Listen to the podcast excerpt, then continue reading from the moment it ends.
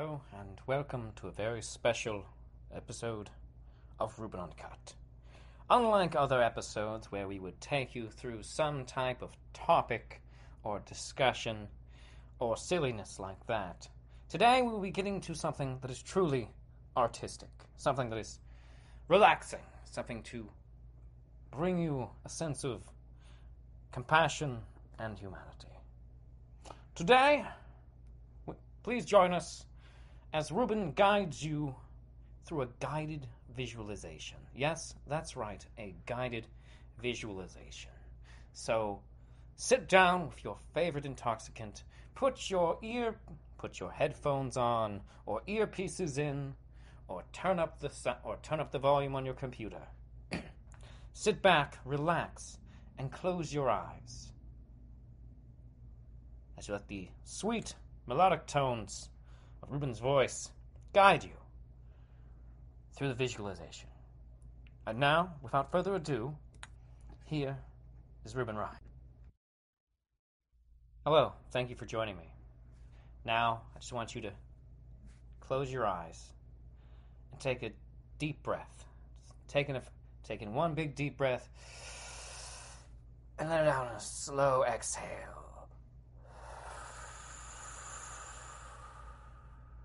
Make sure your body is nice and relaxed. Allow, take another deep breath in and allow all the tension to just flow out of you as you exhale. Try and exhale for 10 seconds, but if you can only do five, that's okay. Here we go.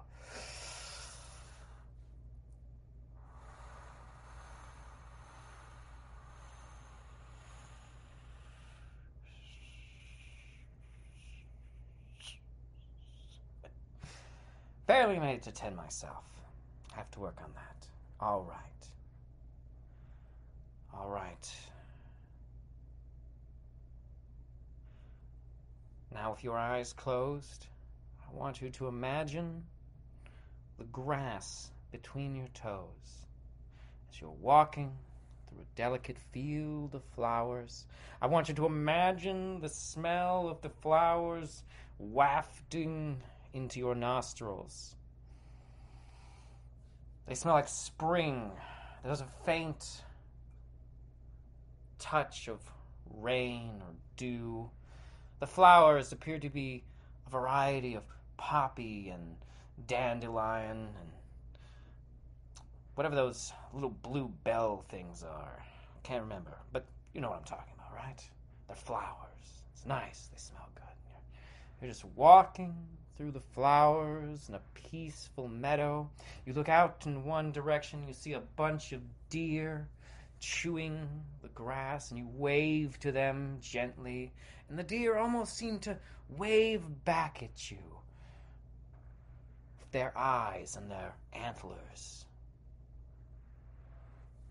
We're going to keep walking now.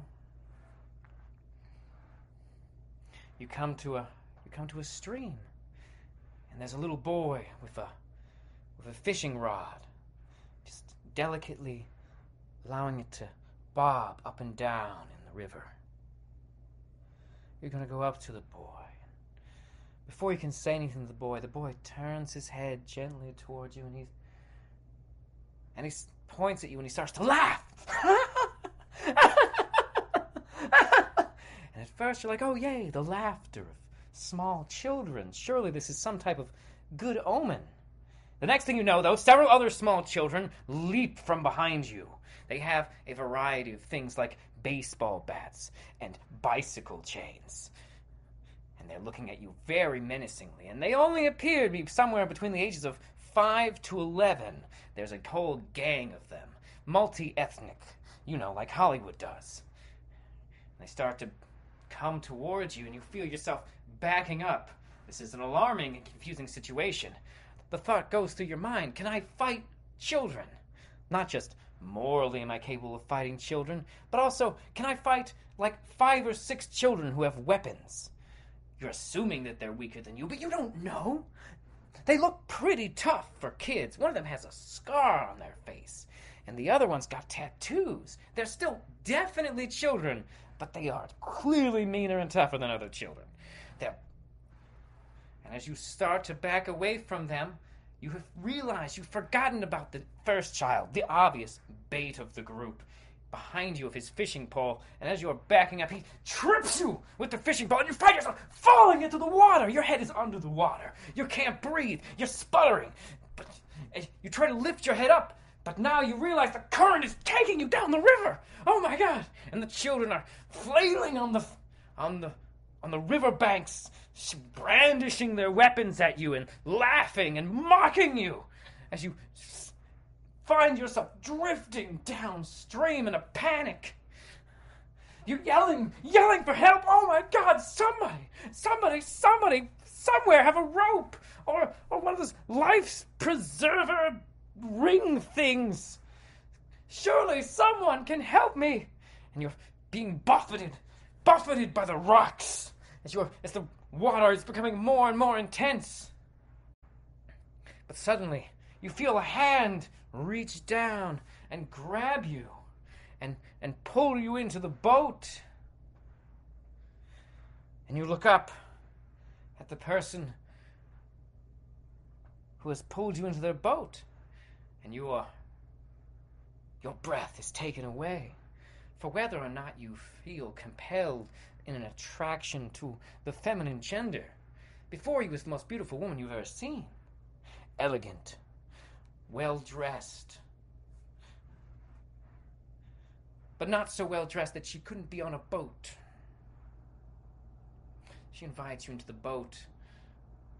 She hands you a towel and a small plate of food. It appears to be some type of cookies or cakes. And you nervously bite into them, and they're, they're quite good. They're quite good. And she tells you, Please, come back with me to my house, and me and my sisters will make sure that you are given dry clothes and a place to stay for the night. Doesn't that sound wonderful? And it and you have to admit that it does, and you find yourself nodding your head dumbly along with it. And she brings the boat up to a, a and she gets out and she helps you out of the boat and guides you towards the house. And once inside the house, she indicates, Oh, these, by the way, are my three sisters. And you take, take a moment, you're not sure that's the original number of sisters she said before, but you know, she's really cute, and you can't wait to meet her sisters. And before your stunning eyes arrive her sisters. And you have the exact opposite sensation, feeling, and realization upon looking at them, upon them. They are hideous. They're in ways that you can't even describe. Whatever revolt, the most literally, each of their faces and bodies are feature the most revolting things you could possibly imagine upon a person's physique or face. I'm not going to describe it exactly, it's on you what you choose to judge a person's body by. But my God, you feel any arousal you felt a minute ago for their sister just completely shrivel up inside of you.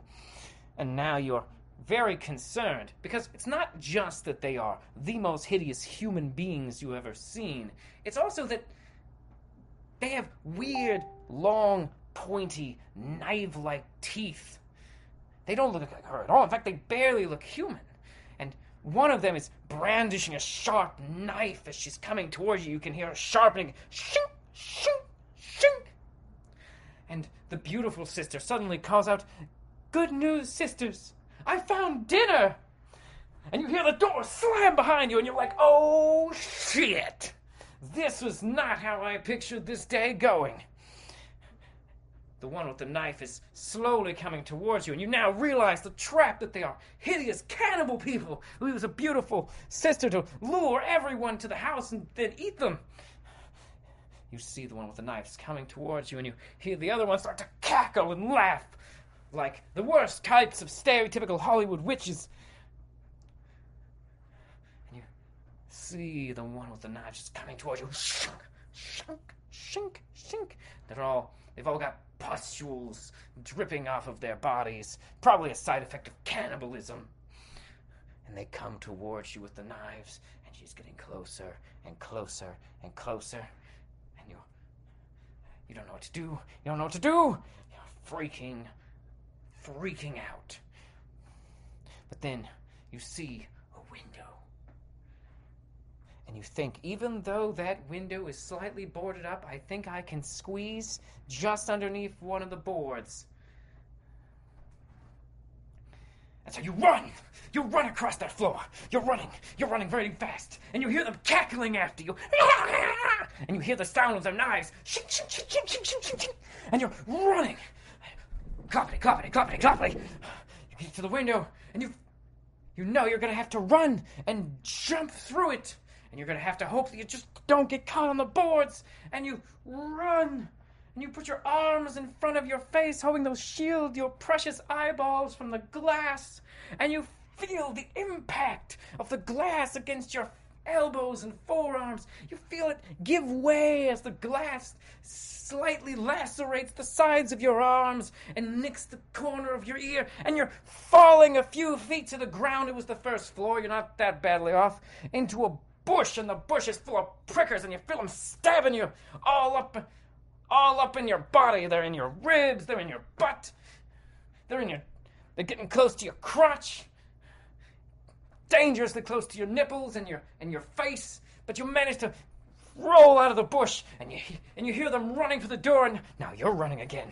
And you can't figure out this day. My God, what a horrible day. Everyone's out to get me.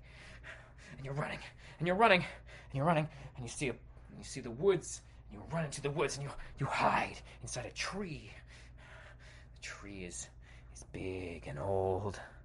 It smells of of wood that is long rotted, but is also soft and inviting. And you you can hear you can hear the cannibal women as they mm, wander through the woods, cackling and looking for you. But but to your to your relief, they don't come to the tree. Hear hear that? You can hear them walking in the wrong direction, cackling off.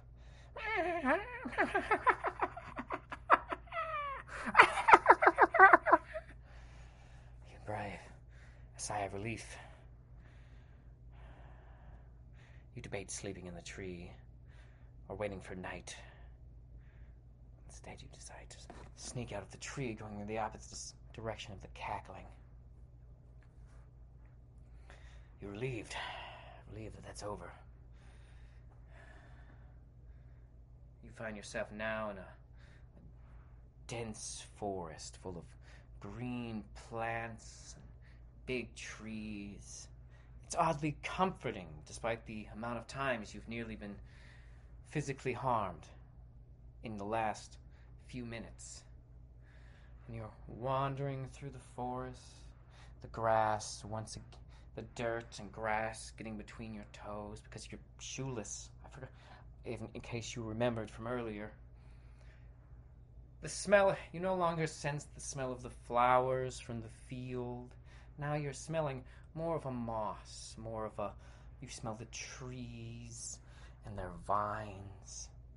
Take a moment to just breathe it in. Isn't that nice? Isn't that relaxing? Can't you finally feel yourself becoming calm again? Very much calmer than you were before, and you slowly just start to let go of how traumatic and stressful the last events were, and you you think you see a little opening in the forest. And you start to move towards it. The, and as you get closer, you can't believe your eyes. For what you see are little gnome men dancing twirling in the midst of the woods, playing instruments that you cannot describe and barely comprehend as they jump on top of toadstools and many colored mushrooms, many of which remind you of something like Super Mario or Alice in Wonderland. As you enter the forest, The gnomes notice you. and they seem extremely excited to see you and they gesture you over to the center of the center of their gathering and they bring out these little cups of what appears to be tea, and they all start to drink from it, and they hand you a, little cup of the tea, and they, they, they gesture for you to ingest it. And you, you bring the delicate little delicate little teacup to your mouth and you you drink in the tea and it, it tastes it tastes strangely strangely like strangely dirty almost pungent it's not any tea that you've ever had before. It doesn't taste like green tea or black tea or or uh, or rooibos tea or or in, or or Persian or, or Persian tea or or even herbal tea. And you're, you're running out of teas that it reminds you of. And then you think about that time you were at that music festival and someone handed you some some tea and and it tasted kind of like this tea and now suddenly it's dawning on you that you have been handed a tea with psychedelic mushroom tea of some kind and all all the gnomes are drinking it up and and they seem and they're watching you to, they're just watching you to see how you respond to the tea and and you begin to you begin to feel like your skin is, is mildly crawling, but not necessarily in an unpleasant way. And everything, and the sun seems extra bright, and the little polka dots on the mushrooms start to dance about the mushrooms themselves. And you see the, the gnomes are dancing too, and they start to play their strange gnomey music that you can barely comprehend. And you know that when you once you leave this forest, you'll never be able to remember what it sounded like again and you can see the trees start to sway, and the branches of the clearing almost seem to be like a river running through the sky. And all the gnomes start to dance and gyrate. And they're gyrating a lot now. The gnomes really seem to like the gyrating. And now, oh, and now you start to notice the gnomes are they're unbuttoning their jackets.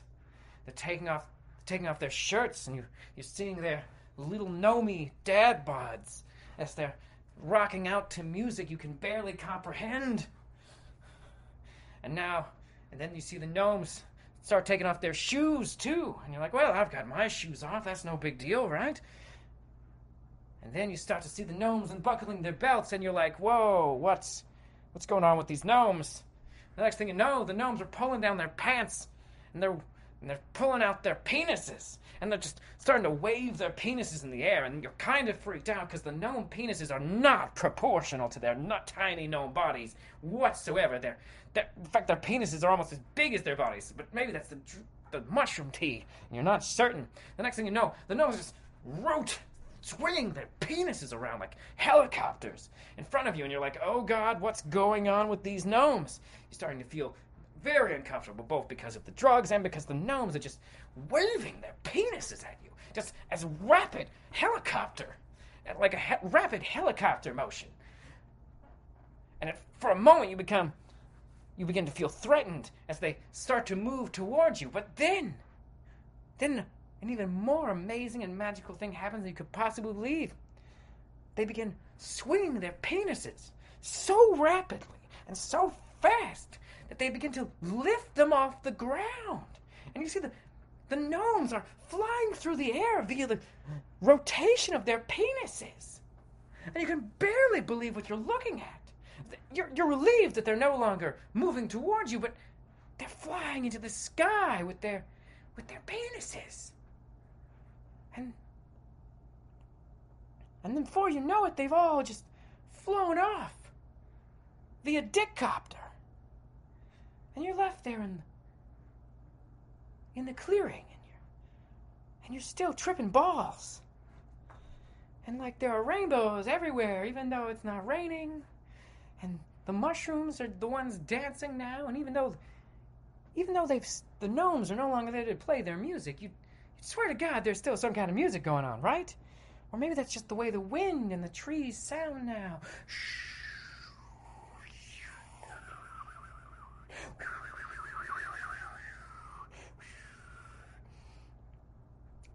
You're starting to debate if you should lay back down and just wait for the drugs to pass, but you don't know how long it's going to last. Or should you or should you get up and leave? But if you go the wrong way, you'll end up back with the cannibal women. And what if the gnomes come back? You, I mean, sure, they seemed friendly enough, but they seemed almost, they seemed also maybe a little too friendly. Were they expecting you to pull out a penis and copter with them? Will they be mad if they come back and discover that you are not penis coptering, regardless of the reason you can't penis copter? So take a deep breath. Think very hard about it. You identify the area where you had entered the clearing, and you're pretty sure that's where you entered the clearing. And so you turn, and you decide to go the opposite way of where you think you've entered the clearing. You decide. So now you're walking through the woods again. Once again, the, the smell of the trees and the smell of nature starts to come into your nostrils and it's almost intoxicating and, and now the trees all seem to dance or, or shimmer or, or move in some way that they weren't before and you you are in awe every time you stop to look at a leaf oh, it turns into an array of geometric patterns. It's truly the most amazing thing you've ever seen. And then you find yourself finally outside the woods, finally in the presence of something that is normal and familiar. An empty highway. Just an empty highway with no cars on it at all. You think to yourself, but I could follow this highway back to safety, right? That's a thing I could do And you're like, yes, yes, this this path will lead me to safety because it has to go to a town or city somewhere, and it's got to take me to at least a sign that has um, some amount, some directions on it.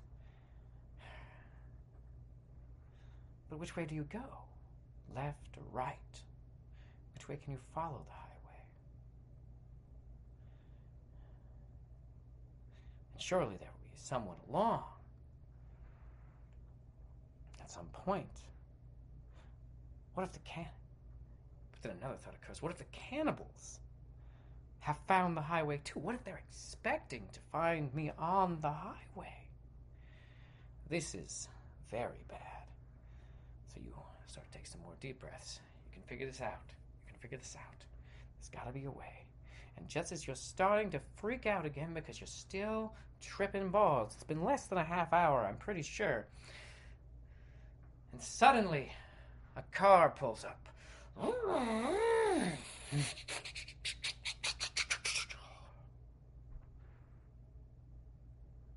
And a man sticks his head out of the car. Hey, you need a ride, buddy? You need a ride? Going to town? You look at the man. He looks painfully Midwestern, painfully rural. He's got on a trucker cap that says I'm horny. He's got a, his face is full of acne scars and a big bulbous nose. He's got a weird scar that goes around the bottom of his neck. He's got on a plaid shirt under tan overalls. But he is offering you a ride. So you think about it and you decide you do need a ride. And so you cordially accept the gentleman's invitation and you get into his vehicle. You start to drive. And he tells you he's he tells you where he's going. Yep, I'm just going into town. Gotta drop off a bunch of my furs I've caught on my property. They say, nah, fur trapping's not a big thing anymore, but you know, sometimes you just you get a fox and it dies on your property. Know what I'm saying? But you know, I'm more than happy to take you into town. Now the radio on my car is broken. Don't expect no goddamn music or nothing. But uh I'd be more than happy to serenade you if you need the music. You find this to be a questionable offer. You nod politely and drive in silence for a matter of moments before he turns to you again and says, But I gotta say, you may not have noticed my bumper sticker on my truck here. And you would have to admit to yourself you were not paying super attention to the truck, which is of a weird, dirty lime green color, badly dented from years of use and largely covered in mud. You had missed the bumper sticker.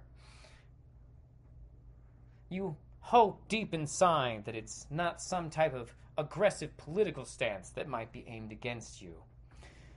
And he turns and he said, and he looks you dead in the eyes, and you look into his deep brownish eyes, and he says, Bumper sticker says, cash, grass, or ass. Nobody rides for free. You feel a mild amount of panic start to rise up inside of you. Are you about to be sexually propositioned by a weird hillbilly man with a truck full of fox furs? This could be alarming. And this has been a weird day already, so it's completely possible. Then you think, but wait, two of those other things you might have. Begin going through your pockets real quickly you notice that his eyes are on the road. He's not paying attention to you. He's just waiting to hear your response. You go into your pants and you pull out your wallet. You look in your wallet, and to your great disappointment, you have zero cash. You have a credit and debit card, but somehow you don't think those are going to ca- are going to pass for muster, as he does, or as he did specify cash. You also know that you don't have any weed on you. Oh no. Once again, you're in an uncomfortable situation with a man who seems suspicious at best. Then your eyes glance down. He's not watching you, but you do see what appears to be a little nugget of marijuana just sitting on the floor of the truck. While his eyes are on the road, you delicately pick up the diamond of this little diamond of marijuana that you found on the floor and slip it into your pocket. And then you get his attention. You tap him on the shoulder. Produce the nugget of marijuana from your pocket. And he's excited to see it and he takes it and he puts it in his pocket. He says, That'll do, buddy. The town's right over here. Shouldn't be nothing but a cut another moment or two, my my fine, my fine friend. He pulls his truck around. There's a gas station and what appears to be a bus stop. He gestures to the dirt to the dilapidated gas station and says, I think they got a bus stop schedule in there if you need one. You you thank the man profusely with a, thir- with a firm handshake verbal communication seemingly escaping you at this time, and wander into the gas station. Once inside, you put your hand on the doorknob of the old gas station, and you open the gas station, and suddenly you're in your sixth grade elementary school class. You're completely naked, and everyone's staring at you. They're staring at you really hard, and they seem to be pointing and laughing at your genitals. They're pointing and laughing specifically at your genitals. And then suddenly, you notice the room is not full of your sixth grade class, it's full of everyone you know from work. And not only that, but they're all naked too, and they have amazing genitals, like the greatest genitals you've ever seen. It's blowing your mind how great their genitals are. And that's at the exact moment where you're like, oh fuck, this is a dream. And you wake up in bed and you say, no more chili before bed. And you start your day. You go downstairs, start making yourself some breakfast, and you go to open you go to open your refrigerator, and a bunch of gnomes with their dicks out jump out and say, You're still dreaming, bitch!